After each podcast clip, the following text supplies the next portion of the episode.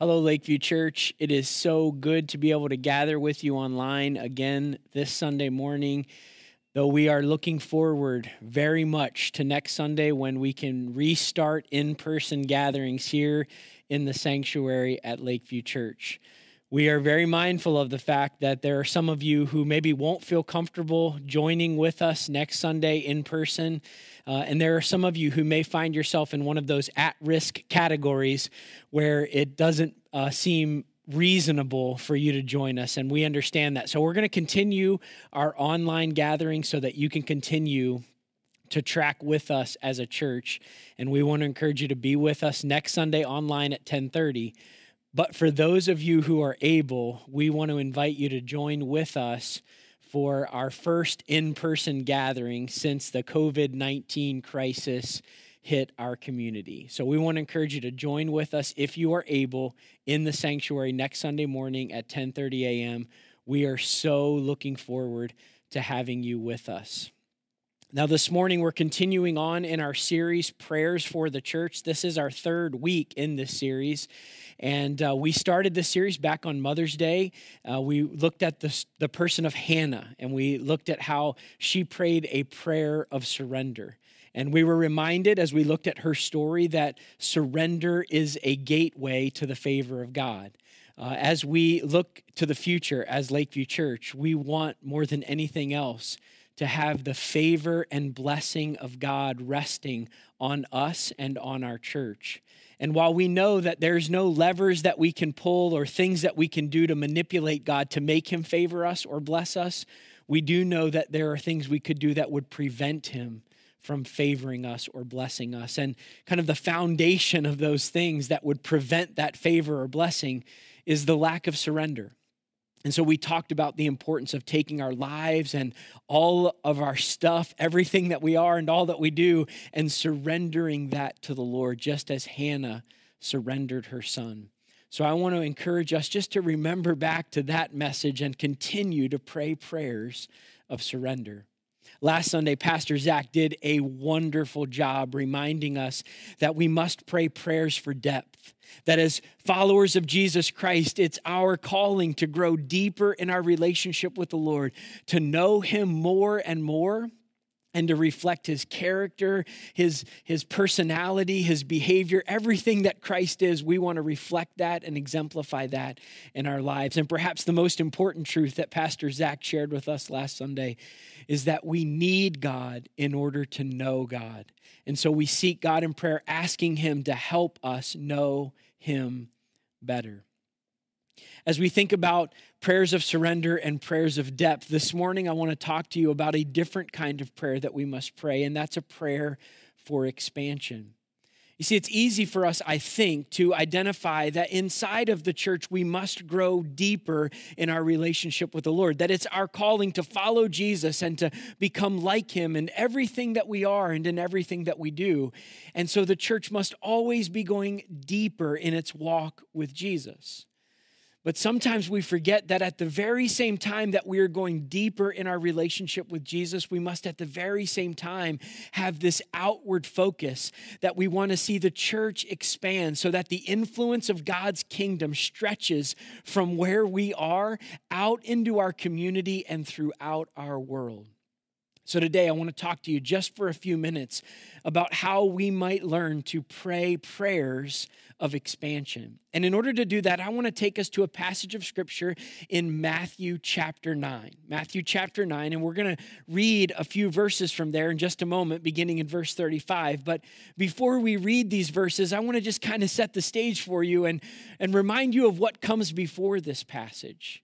In beginning in Matthew chapter five, Jesus uh, begins his Sermon on the Mount, which perhaps is the most famous and most well-known teaching of Jesus. It's uh, quite a sermon. It stretches over three chapters of Scripture, and and at the end of that passage, uh, where Jesus finishes the Sermon on the Mount, he comes down off of the mountainside. And he enters into a time of direct ministry with the crowds and the people that he encounters. And over Matthew chapter eight and Matthew chapter nine, what we find is Jesus doing all kinds of ministry. He's calling disciples to follow him. He's casting out demons. He's healing the sick. He's answering questions. He's doing all kinds of ministry with people. And then we get to the end of Matthew chapter nine, when it seems like perhaps Jesus should be tired after teaching his most famous sermon, after doing all of this direct ministry with people. We might expect Jesus to just want to unplug and disengage and move away from the crowds and from the ministry demands. But that's not what we find. In Matthew chapter nine, verse thirty-five, this is what we read. Jesus went through all the towns and villages, teaching in their synagogues, proclaiming the good news of the kingdom and healing every disease and sickness. And then these words in verse thirty-six, when he saw the crowds, he had compassion on them because they were harassed and helpless like sheep without a shepherd. Then he said to his disciples, the harvest is plentiful, but the workers are few. Ask the Lord of the harvest, therefore, to send out workers into his harvest field. And then chapter ten, verse one says this, Jesus called his twelve disciples to him and gave them authority to drive out impure spirits and to heal every disease and sickness. And then verse five tells us that he then sent them out. I point us to this passage of Scripture for a couple of reasons. One, I think it reveals the heart of God to see more and more people come to know Jesus as their shepherd. And I think it's always important for us to remember as we seek to become a church of greater depth where we are knowing Jesus more and becoming more and more like him, that at the very same time, we must continue to have a heart for those who have not yet found Jesus as their shepherd. It's not enough for us inside of the church to keep growing deeper. We must, as a church, keep reaching out because the church is called to grow deep and to expand its reach outward. So we must do both things. And I think this passage reminds us of that. But I also take us to this passage because I think it offers to us a short outline that will help us pray prayers for expansion. And so what I want to do is just point out a few words from these uh, verses that we've read that will kind of frame up a prayer for expansion. The first word that I see, it's actually underlined in my Bible, it's the word saw in verse thirty-six. When he saw the crowds. The first thing that I think we must understand as we seek to pray prayers of expansion is that we need to ask God to touch our eyes and help us see. Jesus saw the crowds, and when he saw them, he looked beyond their physical presence in front of him, and he saw their spiritual condition.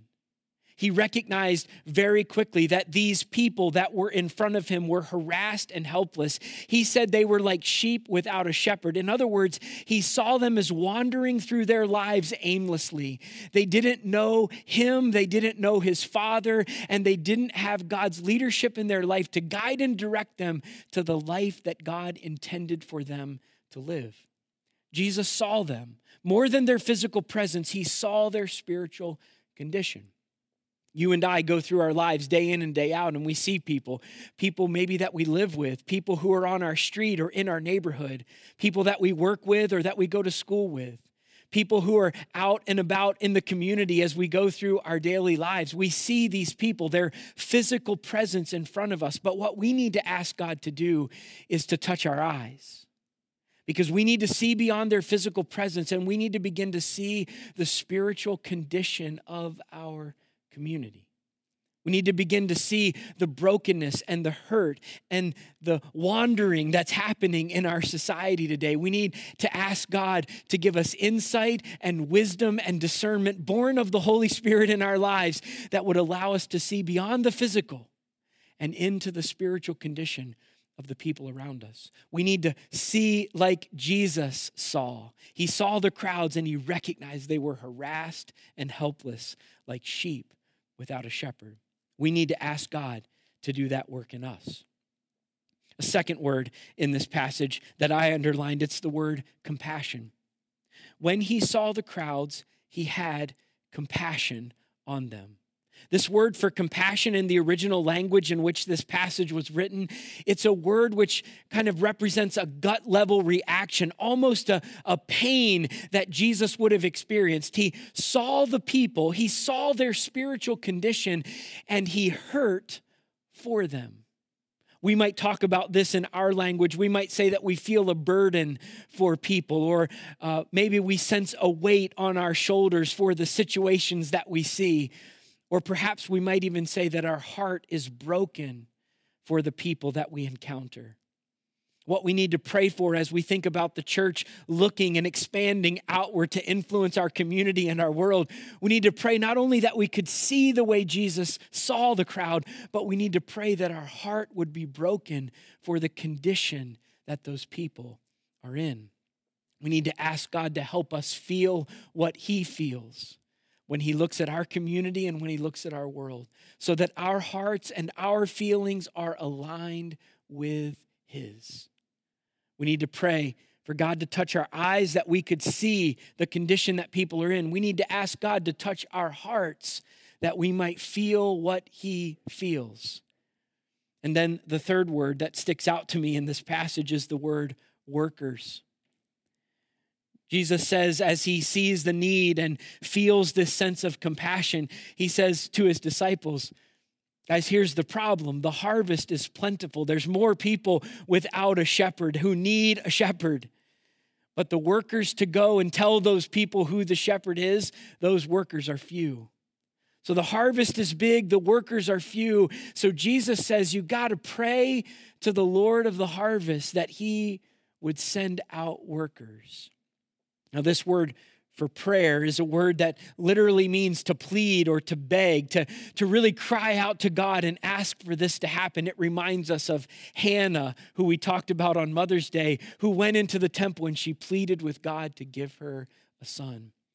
We need to find ourselves on our faces before God in these days, asking God not only to help us see the harvest, not only to help us see the condition of people, not only to feel compassion in our hearts for them, but to actually ask God to raise up workers who could go out and tell people who the shepherd is, so that they could find God and begin to have leadership in their lives that would help them live the life God intends for them to live.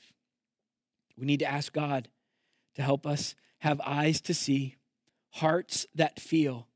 And then we need to ask God to send out workers into the harvest field to tell people who the shepherd is. There's one more word that I want to point out. It comes in Matthew chapter ten, verse one, and it's the word called. It says that Jesus called his twelve disciples to him. And then verse five says he sent them out.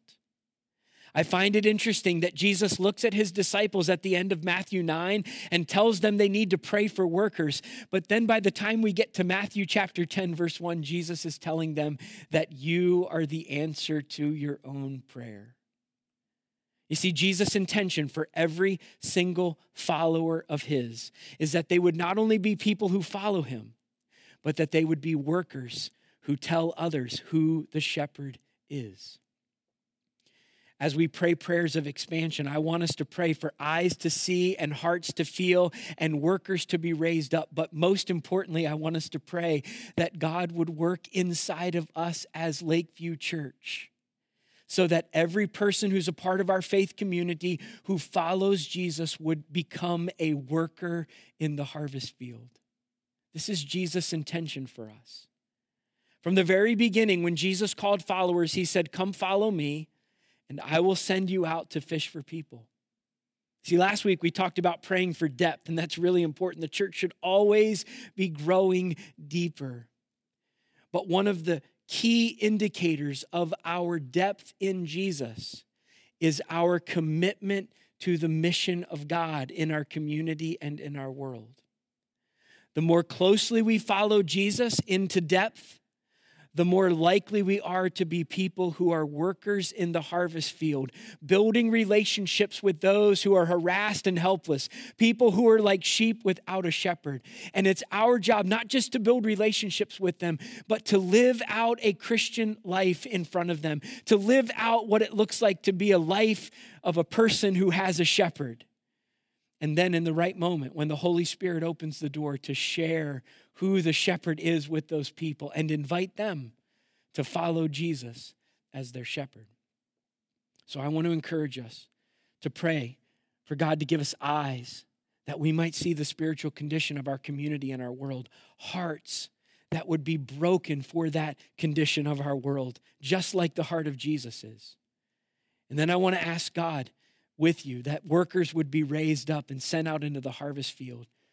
But most importantly, I want us to pray that we would be those workers, that every single person in our church would see themselves as someone who carries the message that Jesus is a shepherd for those who are harassed and helpless, and he will lead you into the life that God wants you to have.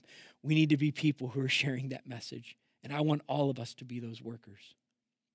So as we close this message today, what I want to do is invite you to take a posture of prayer.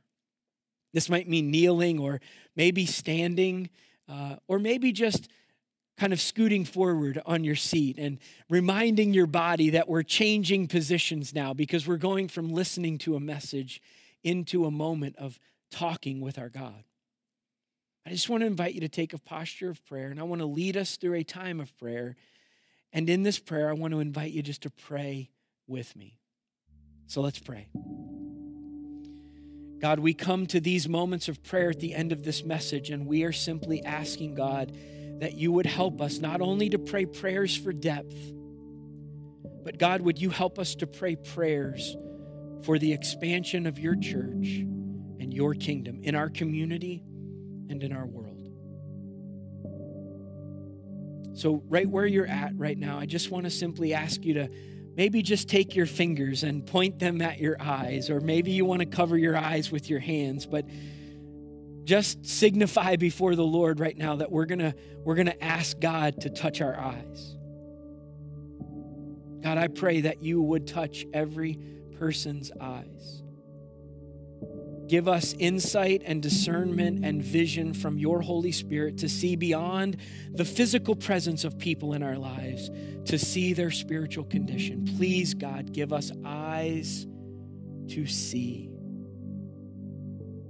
Now take your hands and put them over your heart.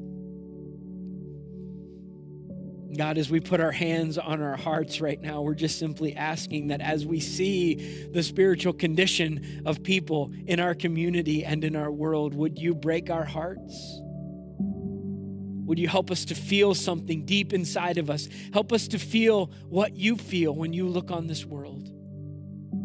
So God, help us to see and help us to have compassion. Help us to be broken.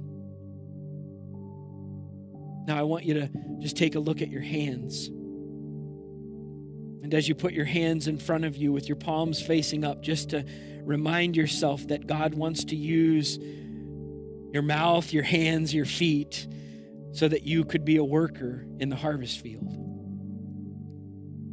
And so, God, we just simply pray that you would send us wherever you want us to go. And as you send us, Lord, help our feet to carry us there. And God, whatever work you've put in front of us, help us to use our hands to do the work that you've called us to do. And God, whenever you open the door for us to have an opportunity to share the message about who the shepherd is, would you open our mouth and fill it with your words so that we can share your message with those around us? And God, would you make us workers in your harvest field, so that more people can know, so that your kingdom can expand and your name can be glorified. And God, for what you do, we will give you the thanks and praise. In Jesus' name.